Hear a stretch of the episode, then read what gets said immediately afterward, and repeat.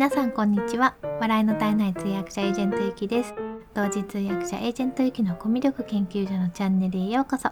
このチャンネルでは通訳やナレーター、プレゼンターなど言葉で伝える仕事をしているエージェントゆきがどうやったらもっと心に届く伝え方ができるのかを様々な側面からお話しするのが半分、そして残りの半分は好きなもののことや気づいたことを楽しく皆さんにシェアするチャンネルです。ということで今日も聞いていただいてありがとうございます。え今日はですねあの自分コンテンツを作るコミュニティとあとメルマガを始めようかなと思ってるっていう話をしたいなと思ってます。でもね、まだちょっと構想段階なんですけれども、もうでもずっと構想してるのもあれなのでいちがつとおかぐらいをめどに始めたいなっていうふうに思ってるんですよ。初めはいちいちいちにしようかなと思ったんですけどまあいちがつとおかをめどにメルマガとあとそれとセットでコミュニティ始めたいなって思ってます。で今日はそのお話をしたいんですけど、あその前にですねちょっと一つだけえっと今ね Amazon でえっと初売りやってるんですよ。それで私が使ってるこのあのイエティのマイクがすごい安くなってて、まあ多分年末から安くなってるみたいなんですけれども、ちょっとあのブログにも書いてるんですね。このマイクってこんな使い勝手がいいんだよっていうのを書いてるんですけれども、結構最近ね問い合わせが多いんですよ。どんなマイク使ってるんですかとか教えてくださいとか、そのマイクのでどん何がいいんですかとかいろいろ聞かれるのでブログにまとめてるので、もしあの専用のマイクが最近ちょっと欲しいなっていうふうに思っている方がいたらおすすめで、しかも見た目も可愛くって、まあ、机の上にずっと置いておくだけでいいんですけれどもっていうね、あのパソコンにつなぐマイクですね。で、あのスマホにもあのなんだっけケーブルっていうんですか、えっとアダプターっていうのかアダプターがあればつなげるみたいなので、ちょっとこの後そのスマホではどういうふうにつないだらいいのかとか、あとはそのねマイクの上に風防って言って、なんか私はふわふわのをかけてるんですけども、ふわふわのやつもあるし、あとはちょっとなんていうのかなスポンジみたいなのもあるんですよ。で私はふわふわのが、まあ、見た目が可愛いっていう理由で使ってるんですけど、そのリンクも一緒に貼っておこうと思いますので、よかったら見てみてください。まあ、これを機にマイクデビューっていうのも結構おすすめです。あのちなみにね一番私がこのイエティのマイクで気に入ってるのは、このマイクの下のところにイヤホンがあって、そこから自分の声をモニターしながら収録できるんですね。で、しかもね、その、あの、聞こえてくる声が結構いい声なんですよ。わかります？なんか粒だったいい声が聞こえてきて、携帯から、スマホからなんかいきなりなんていうのかな、スマホからイヤホンもなしで流す音ってなんかちょっとがっかりな音じゃないですか。じゃなくて、なんかね、いい感じの音が聞こえてくるのでで、それで私は気分よく収録をしてるっていうのが一番のおすすめポイントです。ということで、ちょっと前置きが長くなったんですけど、え今日はね、そのメルマガとこ自分コンテンツを作るコミュニティを作りたいなっていうふうに思ってるんですね。で、これをまあ、ちょっとまだあの構想段階なのでうまくまとまって話せないかもしれないんですけども、どういうことをやっていきたいのかっていうのをちょっとお話ししたいなと思ってます。で、まずその自分コンテンツを作るっていうところなんですけど、去年も私はあの Kindle 出版もしたし、あとはこの音声配信っていうことで音声コンテンツ、Kindle コンテンツとかいろいろコンテンツを作ってきたんですよ。ですごくそれがあの良かったなっていうふうに思って、今年はもっと自分のコンテンツを作っていきたいなって思ってるんですね。で、えっと、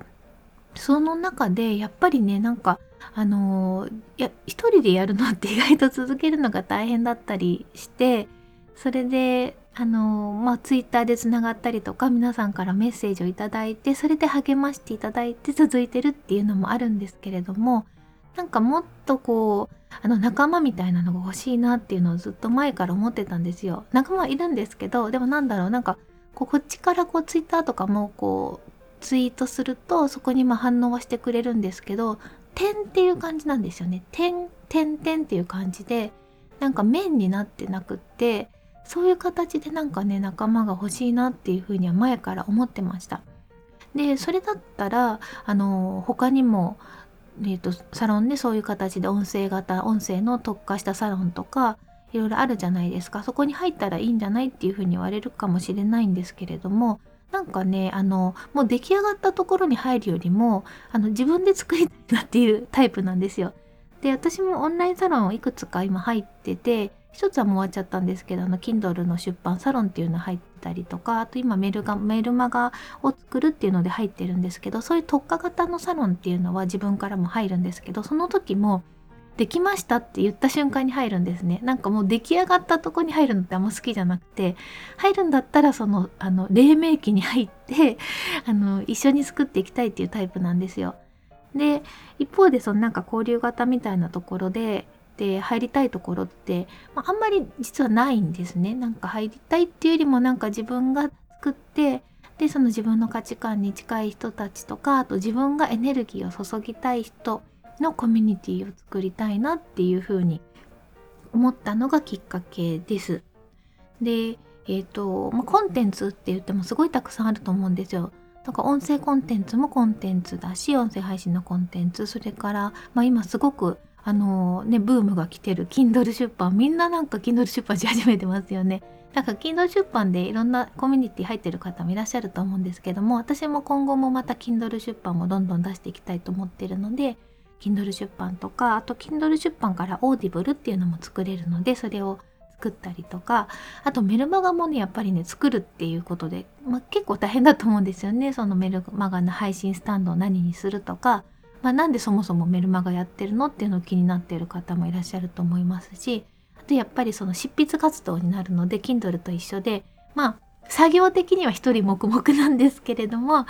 なんだろうな、なんか進捗状況とかを報告し合うだけでもすごく刺激になるし、あと一言二言フィードバックもらえるだけでもすごい頑張れたりするんですよね。なんかそういう場所が作れたらいいなっていうふうに思ってます。あとは例えばあの、まあ、オンラインスクールされてる方とかね、先生されてる方とか、そういうの作ってみたいっていう方もいらっしゃると思いますし、あとはあの講座ですよね。まあ、オンラインスクールと一緒かもしれないですけど、その講座を作ってそれをこう、まあ、録画してそれを置いとくっていう Udemy みたいなことをされてる方もいらっしゃると思ってて、私も Udemy もちょっとやろうと思ってるんですけど、なんかねそういうコンテンツをたくさん作りたいんですよ。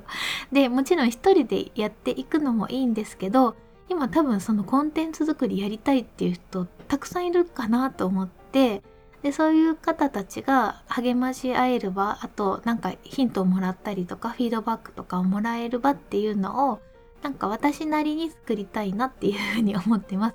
で、結構こういうのやられてる方って男性が多いじゃないですか。で、あの男性の方のそのまあガツガツゴーゴーっていうのもすごくいいと思うんですけれども、まあ、私は意外とあのちょっとのんびり派っていうかっていう感じも、まあ、あのアクティブに行動でグワってする時もあるんですけど、雰囲気としては持ってる雰囲気は結構ねのんびり派癒し系だと思ってるんですよ。朗らか系な感じで。なのでなんかそういうのが好きな人がいいかなと思ってます。あと年齢もそのにじゅう代とかっていうわけじゃないので、学生さんにじゅう代が集まってるところってちょっと私は行きにくいんですよね。あの頑張ってるなって思うんですけど、 な, なんだろう、まあ、ちょっとおばさんだしなとか思っちゃうのもあるので、あのちょっとそういうのに抵抗感じてるけど、なんかそういう場所が欲しいなって思ってる方もいるかなっていうふうに思って作りたいなっていうふうに思ってます。で、えっといちがつとおかスタートできるように頑張ろうかな。で、あのねメルマガを本当に今準備してて、配信スタンドの契約もしようと思ってるとこなんですけども、メルマガを発行して、でそこのメルマガを取ってくださった方に、えっとそのコミュニティの案内をして、で、えっと一応その無料にしようと思ってるんですよ。で無料にしたいので、逆に私の方から、えー、とこうどういう方かっていうのを見て、なんか丁寧にちょっと輪を広げていきたいなと思って、そのコミュニティでこう稼ぐっていうのをちょっと考えてなくてですね、逆にその作ったコンテンツを本当に必要な人に届けたくて、で、まあ、そこでは有料にしようと思ってるんですけどね。コンテンツ Kindle とかも今有料でやってますし、そういうあの完成されたコンテンツ、パッケージ化されたものは私は有料で提供したいなと思ってるんですけど、コミュニティってなんか生き物じゃないですか。で、そのね、常に有料級の何かを提供できるかっていうのが、なんか私の中ではちょっと自信が全然なくて、まあ、その場所自体に価値があるから有料でやってるっていう方がほとんどだと思うんですけど、なんか私はそこはあまり自分にプレッシャーをかけたくないのでそれぞれ頑張ろうっていう感じで、私もそのうちの一人で頑張りますっていう感じで、あとはもちろん私が今までやってきた知見とかっていうのはあの皆さんにお伝えしたいですし、あとあのその何ですかね、例えば今度こういう講座 Udemy って作りましたので、一回ちょっと体験して皆さんのフィードバックいただきたいですっていう形のモニターさんみたいな感じで、あのモニターをしてくださる方っていうのもその中から、えー、と募りたい、まずまずは募りたいなみたいな感じでやっていこうかなと思ってます。なのでまあなんだろうな、初めからこう大量に募集してこうやると多分わかわけがわからなくなるので、ちょっとずつ育てていくような感じでやってみたいなっていうことですね。やってみて、まあさんかげつぐらいやってみてどうなのかっていうのをそこで一回方向性見直すと思うんですけど、まずはそんな感じでこのにせんじゅういちねんの第一四半期はまずそれをやろうかなって思ってます。ということで、興味がある方いらっしゃいましたら、またあの随時案内をすると思うので、一応いちがつとおかスタート目標ということで宣言しちゃいます。 Kindle 作った時もあのいつ発行しますみたいなことを最初に言って、 Kindle 出版に挑戦しますっていうのを、ね、放送の中で初めに言って、で言うともうそれに向けて準備するしかないっていう感じになるのでそういう感じで今回もちょっと宣言型放送ということで、今日は、えーと、自分コンテンツを作るコミュニティと、あとは、えー、メルマガを始めますよっていうお話でした。それではコメント返しのコーナーです。にかいまえの配信のにせんにじゅういちねんのテーマの続きそのに、ごく簡単な習慣を一つずつにコメントいただいてます。ありがとうございます。この時はですね、身につけたい習慣をもっと小さな習慣に分けて、まあ、細切れというかあのちっちゃく分けて少しずつ達成していこうっていうお話をしてたんですね。そうしないとね、ちょっと自己肯定感が下がってしまうので、自分をなだめながらやっていきましょうっていう話をしてたんですよ。で、コメントいただいてます。えガジェット犬ちゃちゃまるさんからです。ゆきさんおはようございます。自己肯定感を高めるために一つずつクリアしていくの良いですね。フリーランスだと一度も外に出ないとこあるんですね。それは確かに問題があるので、一つずつクリアして外に出るのは良いですねっていうふうに言われて、そうなんですよ。なんか本当はこうカフェで作業とかっていう風にした方がいいかもしれないんですけれども、結構カフェがね寒いなと思ってるんですよ。なんか腰回りが冷えるなとか思って、で防寒着持って行ったこともあったんですけれども、やっぱりちょっと家の方がこの冬は特に快適だなと思ってですね、まあ、だいたい家で仕事してるんですけど、朝は、えーと、結構もう涼むんですよね。頭も冴えてるし、でやってるとお昼になってお昼過ぎになって、ああと思って、まあ、簡単にご飯食べたりね、いろいろちょっと軽食取ったりして、でもうちょっとやってたら、あっと思ったら、あの最近日が沈むのが早いですからね、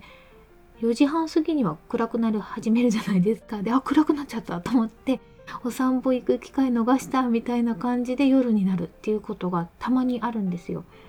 で、お買い物があったりとか、もちろん出かける予定があればいいんですけど、いや、フリーランスの方ってそんなことないですかないですかね。